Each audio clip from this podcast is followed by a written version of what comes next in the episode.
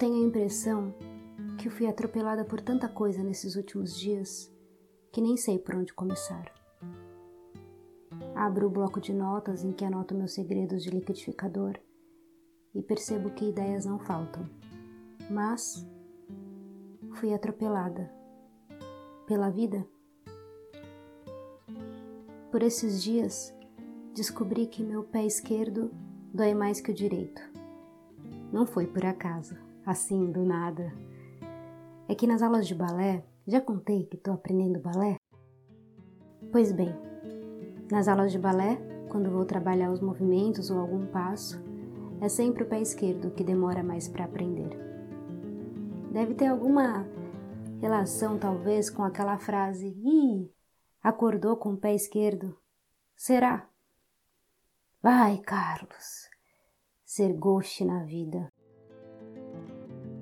Em algum tempo e espaço, lá em meados dos anos 90, me lembro de ter visto uma reportagem no Fantástico dizendo que as pessoas que são consideradas mais bonitas são as que têm o rosto simétrico.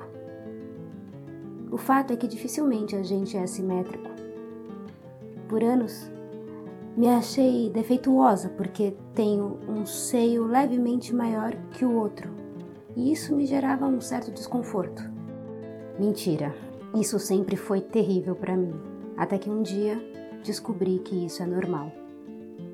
Bem, como eu ia dizendo, fui atropelada. Tudo que eu planejava saiu do eixo, e eu sempre tenho uma capacidade incrível de adaptação, mas dessa vez foi diferente. Sinto que a viagem da minha vida tem sido linda, mas não deixa de ser eternamente decepcionante. É porque não tem simetria.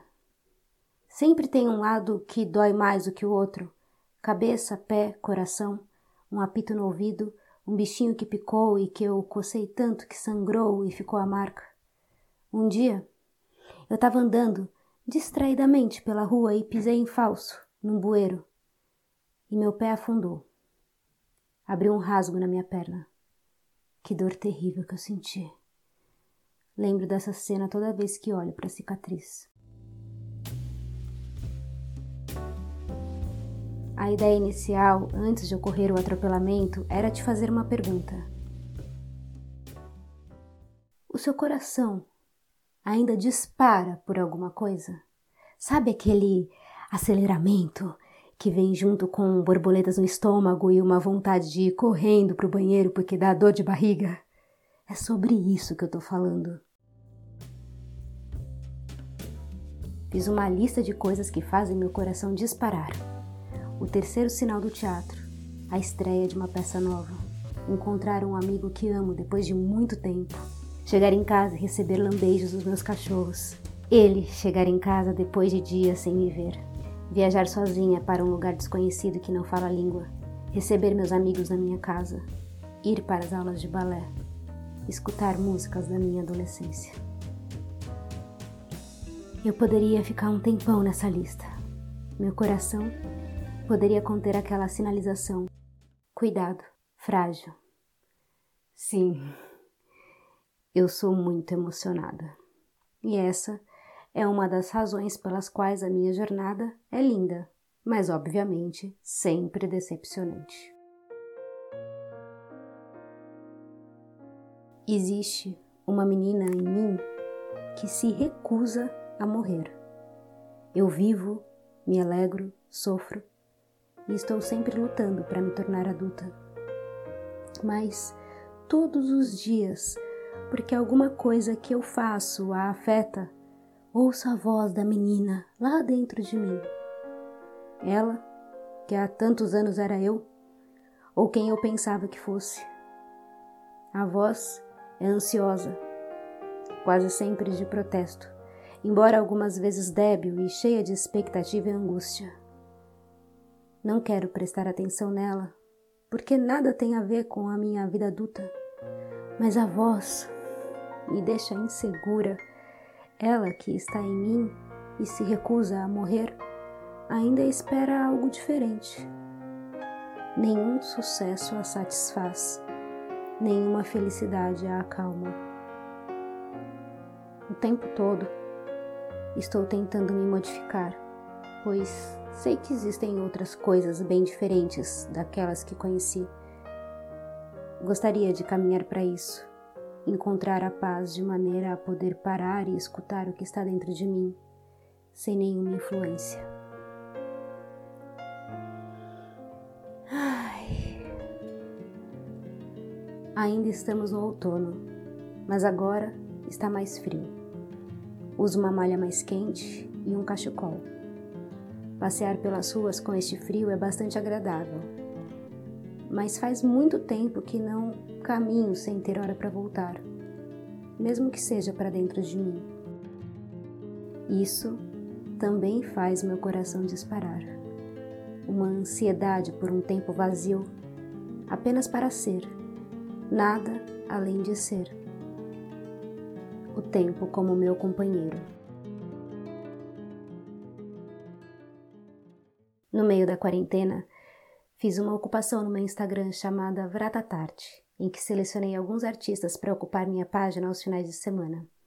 Um desses artistas foi Odilon Esteves, um ator mineiro de altíssima sensibilidade.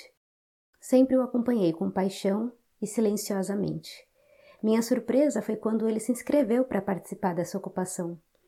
Passamos a conversar pelo WhatsApp, fizemos um sarau juntos e nutrimos durante esses dois anos uma amizade virtual. Me apaixonei por ele e era como se ele estivesse na minha vida desde sempre. Você já sentiu isso com alguma pessoa? Tenho a sorte de já ter sentido algumas vezes. O coração dispara a galope sem hora para parar. É uma pequena morte. Eu me perdi no hall dos apartamentos. Quem se perde para encontrar o número do apartamento e está no andar correto? Eu estava ansiosa. Mando uma mensagem de WhatsApp. Em que andar você mora? No 12. Mas eu tô no 12. Uma porta misteriosa abriu e eu abri um sorriso. Finalmente te abracei e confirmei que você é alto, um pouco mais magro, mas os olhos são os mesmos de sempre amorosos. Para mim, você sempre foi meu amigo, a vida toda. Te levei um livro do Chico com uma dedicatória. Não tive a certeza se gostou. Seu apartamento poderia ser meu, exceto pelas plantas, eu já teria matado todas. Sou um desastre nessa área. Mas os livros e os filmes. A gente foi juntando uma conversa na outra. Acho que não concluímos nenhuma. Tudo bem. Pedimos pizza nada mais paulistano. O mineiro está encantado com São Paulo e tomamos um lance de Guaraná. Não era ruim. Falamos de teatro por poucas horas, tocou Tim Bernardes, que ele descobriu recentemente, e depois Belchior. Eu escolhi. O tempo passou rápido. Eu tinha que voltar para casa. Meus cachorros precisavam de mim. Essa noite fez meu coração disparar.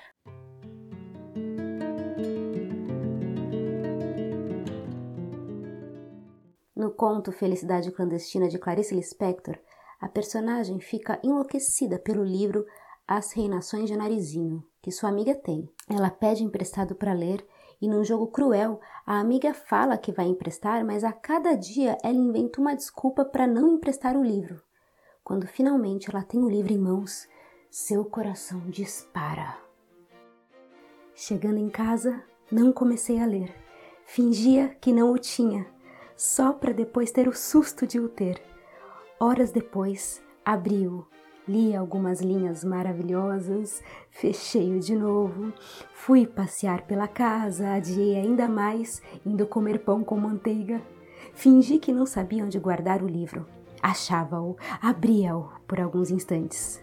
Criava as mais falsas dificuldades para aquela coisa clandestina que era a felicidade. A felicidade sempre iria ser clandestina para mim.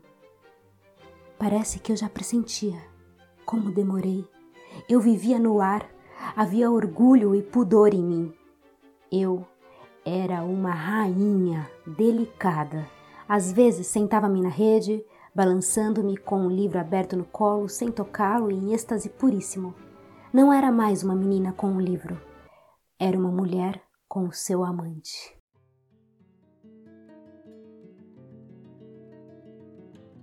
Gosto dessa sensação de pequena morte. A maioria das pessoas é treinada para não se emocionar. Não que não se emocionem, mas não demonstram. E no final tá todo mundo emocionado e guardando o sentimento para si e sentindo um vazio porque acha que o outro que sente exatamente a mesma coisa não está sentindo nada. Que baita confusão. O que faz seu coração disparar? Você está por aí vivendo ou deixando apenas a vida te atropelar? No filme A Pior Pessoa do Mundo, de um diretor norueguês chamado Joaquim Trier, a gente acompanha a história de uma jovem que acaba de completar 30 anos. E ela toda hora muda a rota de sua vida.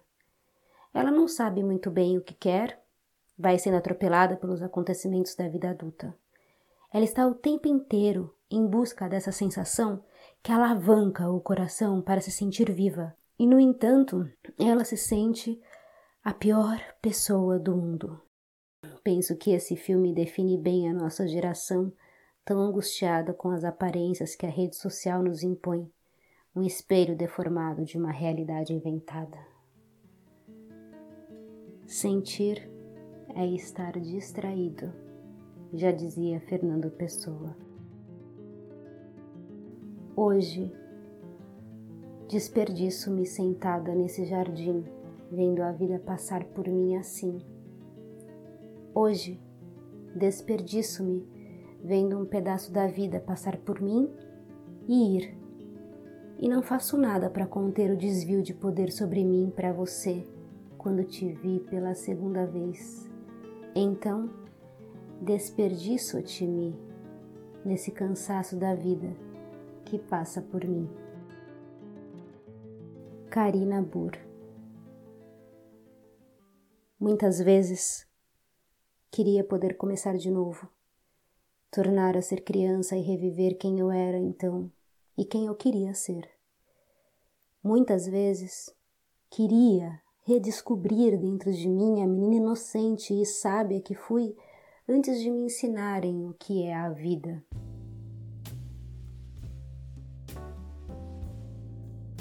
Agora, feche os olhos Fechou? Eu tô falando sério. Imagina uma porta. Que cor ela é? Qual o tamanho dela? A textura? Abre a porta que tem aí na sua frente, sem absolutamente nenhuma expectativa. Quando você abre, que vento que vem? É de longe ou de perto? É dia ou noite? Ou seria o lusco-fusco, aquela hora perigosa? Comece a caminhar. Sinta seu coração. Deixe a pequena morte se aproximar.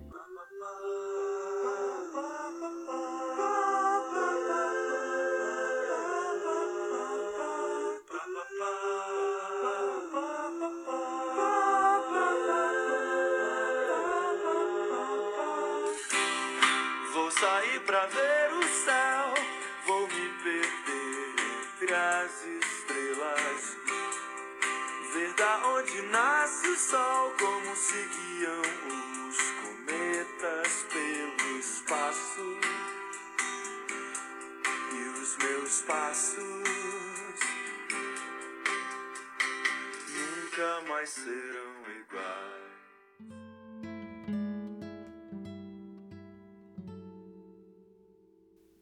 Segredo de Liquidificador é escrito e narrado por Tarsila Tanhan, produção de Vratatá, traficante de cultura. Se você gostou, me conte um segredo de liquidificador. Me conta o que faz o seu coração disparar. A cada episódio deixarei um post no Instagram onde você poderá conversar comigo. Todas as referências citadas nesse episódio estarão nesse post. Existe a possibilidade de você avaliar o episódio, compartilhar com seus amigos e também seguir Segredo de Liquidificador em seu agregador de podcast preferido para não perder os próximos. Apoie meu projeto de tráfico de cultura na plataforma do apoia-se barra Vratatá. A contribuição é a partir de um real. Você também pode fazer um pix no e-mail tarsila.albuquerque.gmail.com e me seguir também no Instagram, arroba vra, e no canal do YouTube, Vratatá Arte e Cultura. Um beijo na ponta da orelha e até daqui a pouco.